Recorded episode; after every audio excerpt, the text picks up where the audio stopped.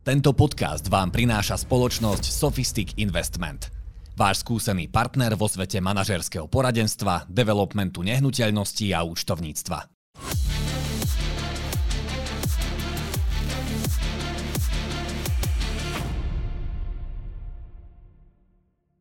Vitajte pri sledovaní a počúvaní ďalšieho podcastu bé bé Hockey. Tentokrát je hosťom kapitán, líder, opora mužstva. Páči sa ti, keď ti takto pekne rozprávam?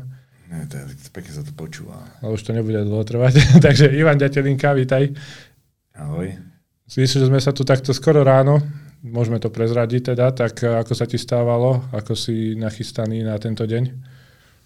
Tak mi sa stávala teraz trošku lepšie, lebo deti idú do školy, takže teraz mám pohodičku a po včerajšom zápase, keďže sme vyhrali, tak jeden bolo to úplne pohode.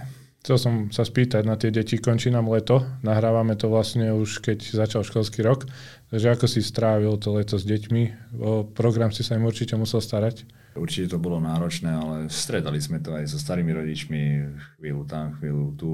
Stále bolo treba vyplniť nejaký ten program pre tie deti, ale ja si myslím, že sme to zvládli. Zároveň ste mali aj náročnú letnú prípravu, tak aká bola pre teba tá príprava na suchu a potom prejdi k tomu ľadu?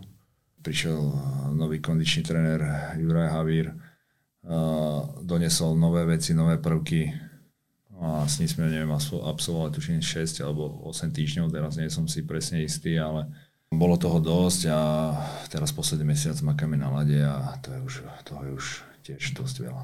Vlastne tá predošlá sezóna skončila pre teba doskoro, vzhľadom na tie sezóny predtým, tak aký bol ten program? Začal si hneď trénovať, alebo si si tam dal nejaké voľno? Nie, nie, ja, mám, ja si dávam väčšinou tak nejaký tri štyri týždne voľno, venovať sa rodine po tej, po, tej, po tej sezóne, alebo tam ten záver tej sezóny je taký, že nie je toľko času pre rodinu a človek sa musí venovať aj rodine a potom pomaličky svojím tempom začať. Ja už viac menej za tie roky viem, čo, čo by som mal robiť a pridali sa niektorí chalani, čo to boli, tiež trénovali so mnou a potom prišiel ten Ďuro a už to zobral pod svoju taktovku a už to malo trošku inú úroveň.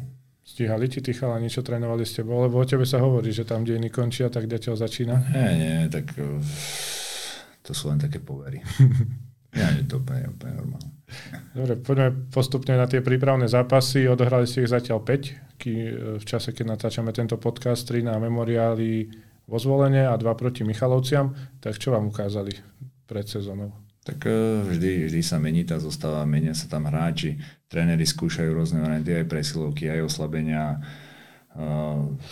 Je dosť, dosť hráčov na vyskúšanie, musí odohrať každý, niečo ukázať a my hráči musíme mať dvesto percent, tak uh, tréneri to tiež sledujú a potom z toho spravia nejakú tú, to, to, to mústvo, tú masu, ktorú, ktorú budú ešte do tej sezóny formovať. Čiže čím bude sa blížiť záver sezóny, tak tým by sme mali byť už viac menej vytvarovaní. Dá sa povedať, že tie zápasy boli z vašej strany viac menej pozitívne. Vyhrali ste tri, prehrali ste dva.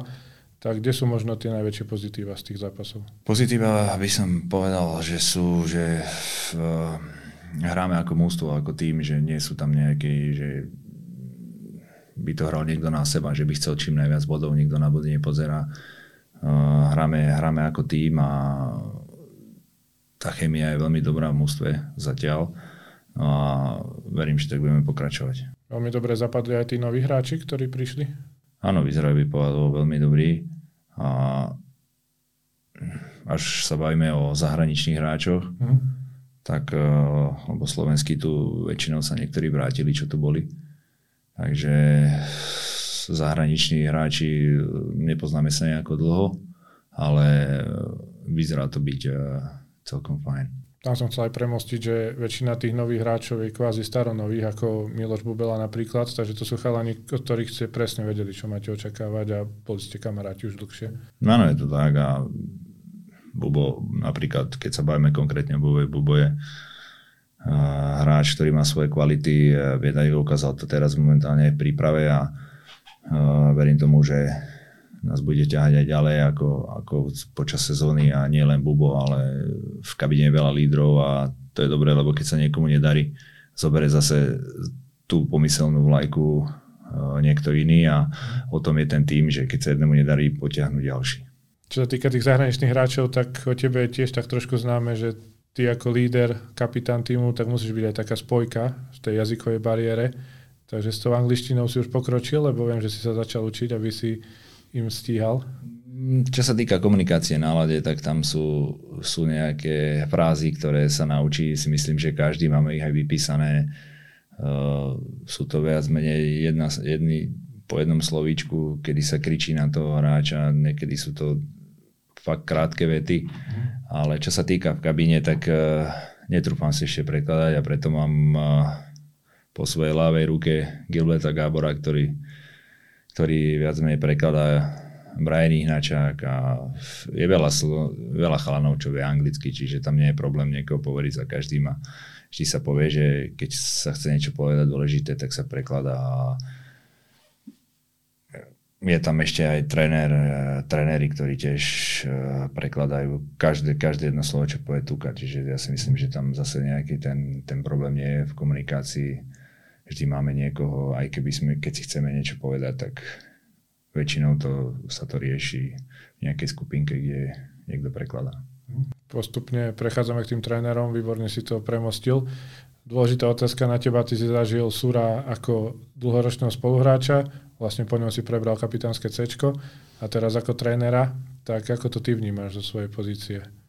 Uh, treba povedať, Sura bol ako hráč alebo líder v kabíne veľká osobnosť a Suro to teraz vníma tú, tú trénerskú pozíciu, alebo by som, jak by som to povedal, také, že on ešte ten hokej vníma z pohľadu hráča mm. a ty Tuka zase z toho trénerského, z toho trénerského pohľadu a vedia sa zatiaľ dobre, ako by som to povedal, sklbiť, lebo hovorím, Suro to vidí z toho, tréner, z toho hráčského pohľadu ešte ten hokej a Suro by niekedy povedať aj veci dosť nepríjemné aj hráčovi do očí, čiže je to tak, že on sa skladka nemá nad ničím nejaký, nejaký problém a na rovinu povie. Čiže niekedy, aj keď to je nepríjemné, sa to zle počúva, ale je dobre to vedieť, hej. Dá sa teda povedať, že ideálne doplnil ten trénerský tím? No, zatiaľ, zatiaľ to tak vyzerá. Vrátil sa Ivan Dropa, asistent trénera, ktorý tu vyhral majstrovský titul, plus je tu mladý tréner Tuukka Poikonen, na trénera mladý. Takže myslím, že ten trénerský tím je tak ideálne poskladaný pre vás, pre tento tím, ktorý chce zapájať aj mladých hráčov? Tak uh, zatiaľ, zatiaľ to vyzerá fajn. Uh, Tuka je detailista, je mu vadí už aj každá jedna zlá nahrávka a nechce už, už na tréningu, keď uh, niečo spravíme, už keď je trošku sa polaví, ide zlá nahrávka, už preruší tréning, uh, hovorím dba na detaily a na ten systém hry a Ivan, Ivan zase kontroluje viacej nás bekov, z ktorej strany si nakorčovať ako a Suro má, Suro má na starosti viac menej celé, celé mústvo, kontroluje to, že koľko je blokovaných striel. Hovorím, teraz Tuka bol neprítomný, tak ja si myslím, že títo dvaja to zvládli úplne super, ten coaching.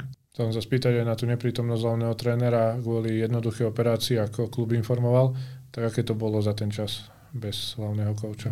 Tak uh, každý vedel, čo má robiť, hej? Mm. Jak tréneri, tak aj hráči a pracujeme na tom od začiatku, na tých detailoch, uh, ktoré chceme.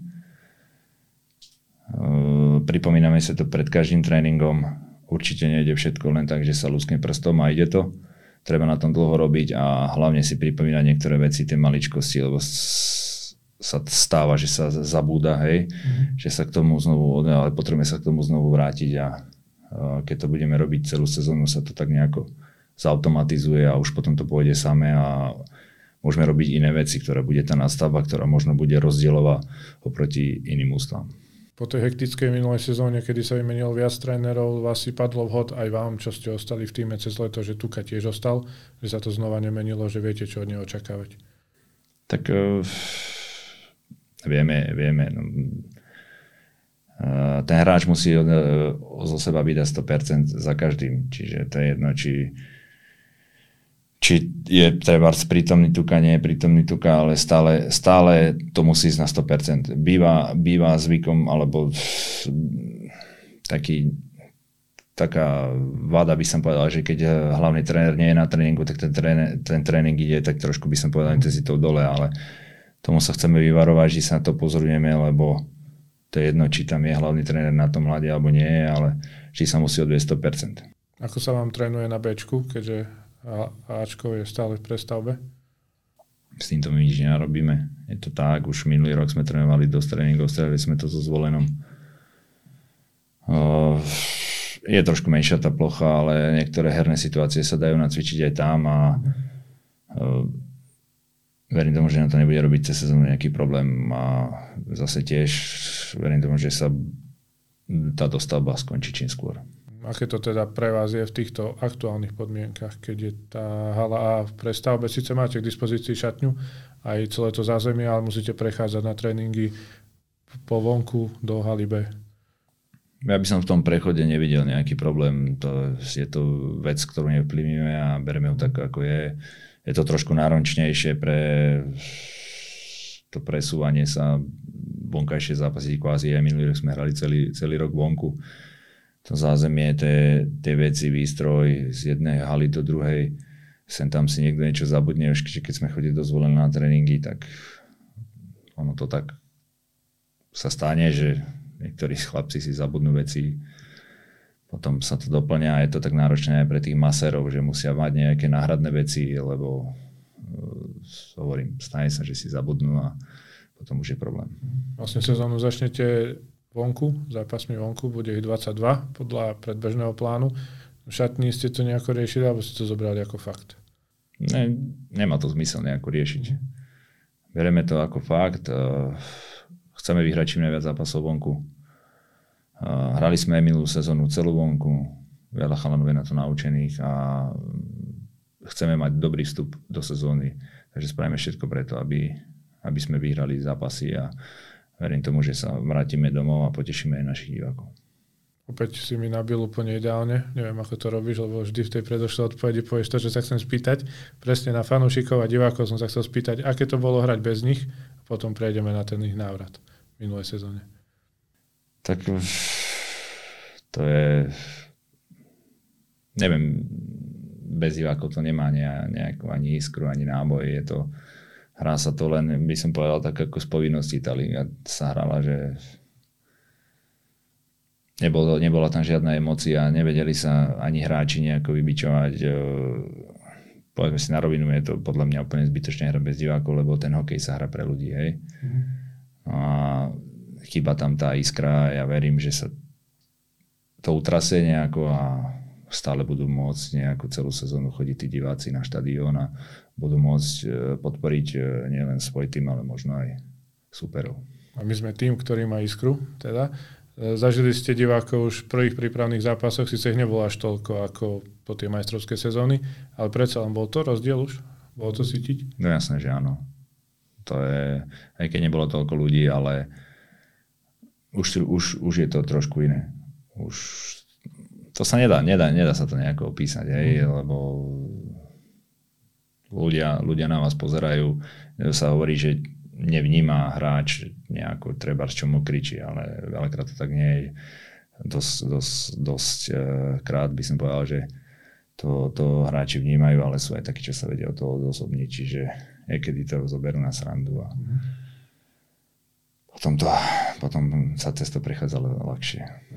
Cez leto prešiel klub veľký, veľkou zmenou, vlastne prišli noví majitelia. Vy ako hráči ste to nejako pocítili, alebo ste to len zaregistrovali, že stalo sa to a ideme pod novými majiteľmi? Tak uh, urobili sa nejaké zmeny. Ten chod, to sme sledovali stále, že ako prejde ten prechod. Uh, s, treba povedať, že sú to noví ľudia, ambiciozní ľudia, ktorí, ktorí chcú niečo dokázať a uvidíme, uvidíme ako, ako, ako to pôjde. Zatiaľ je to nastavené veľmi dobre. Všetko zatiaľ funguje. No, hovorím, je problém s tým štadiónom, kde tiež to nemajú jednoduché. Nemajú takú ľahkú pozíciu, ako keby sme boli tu. Stále sa niečo mení, stále niečo treba. Stále niečo treba doplňať a o toto majú alebo ten management má ťažšie. Hej. Po tej minulej sezóne, kedy bolo deklarované, že tie ambície budú trošku nižšie, aké budú tento rok?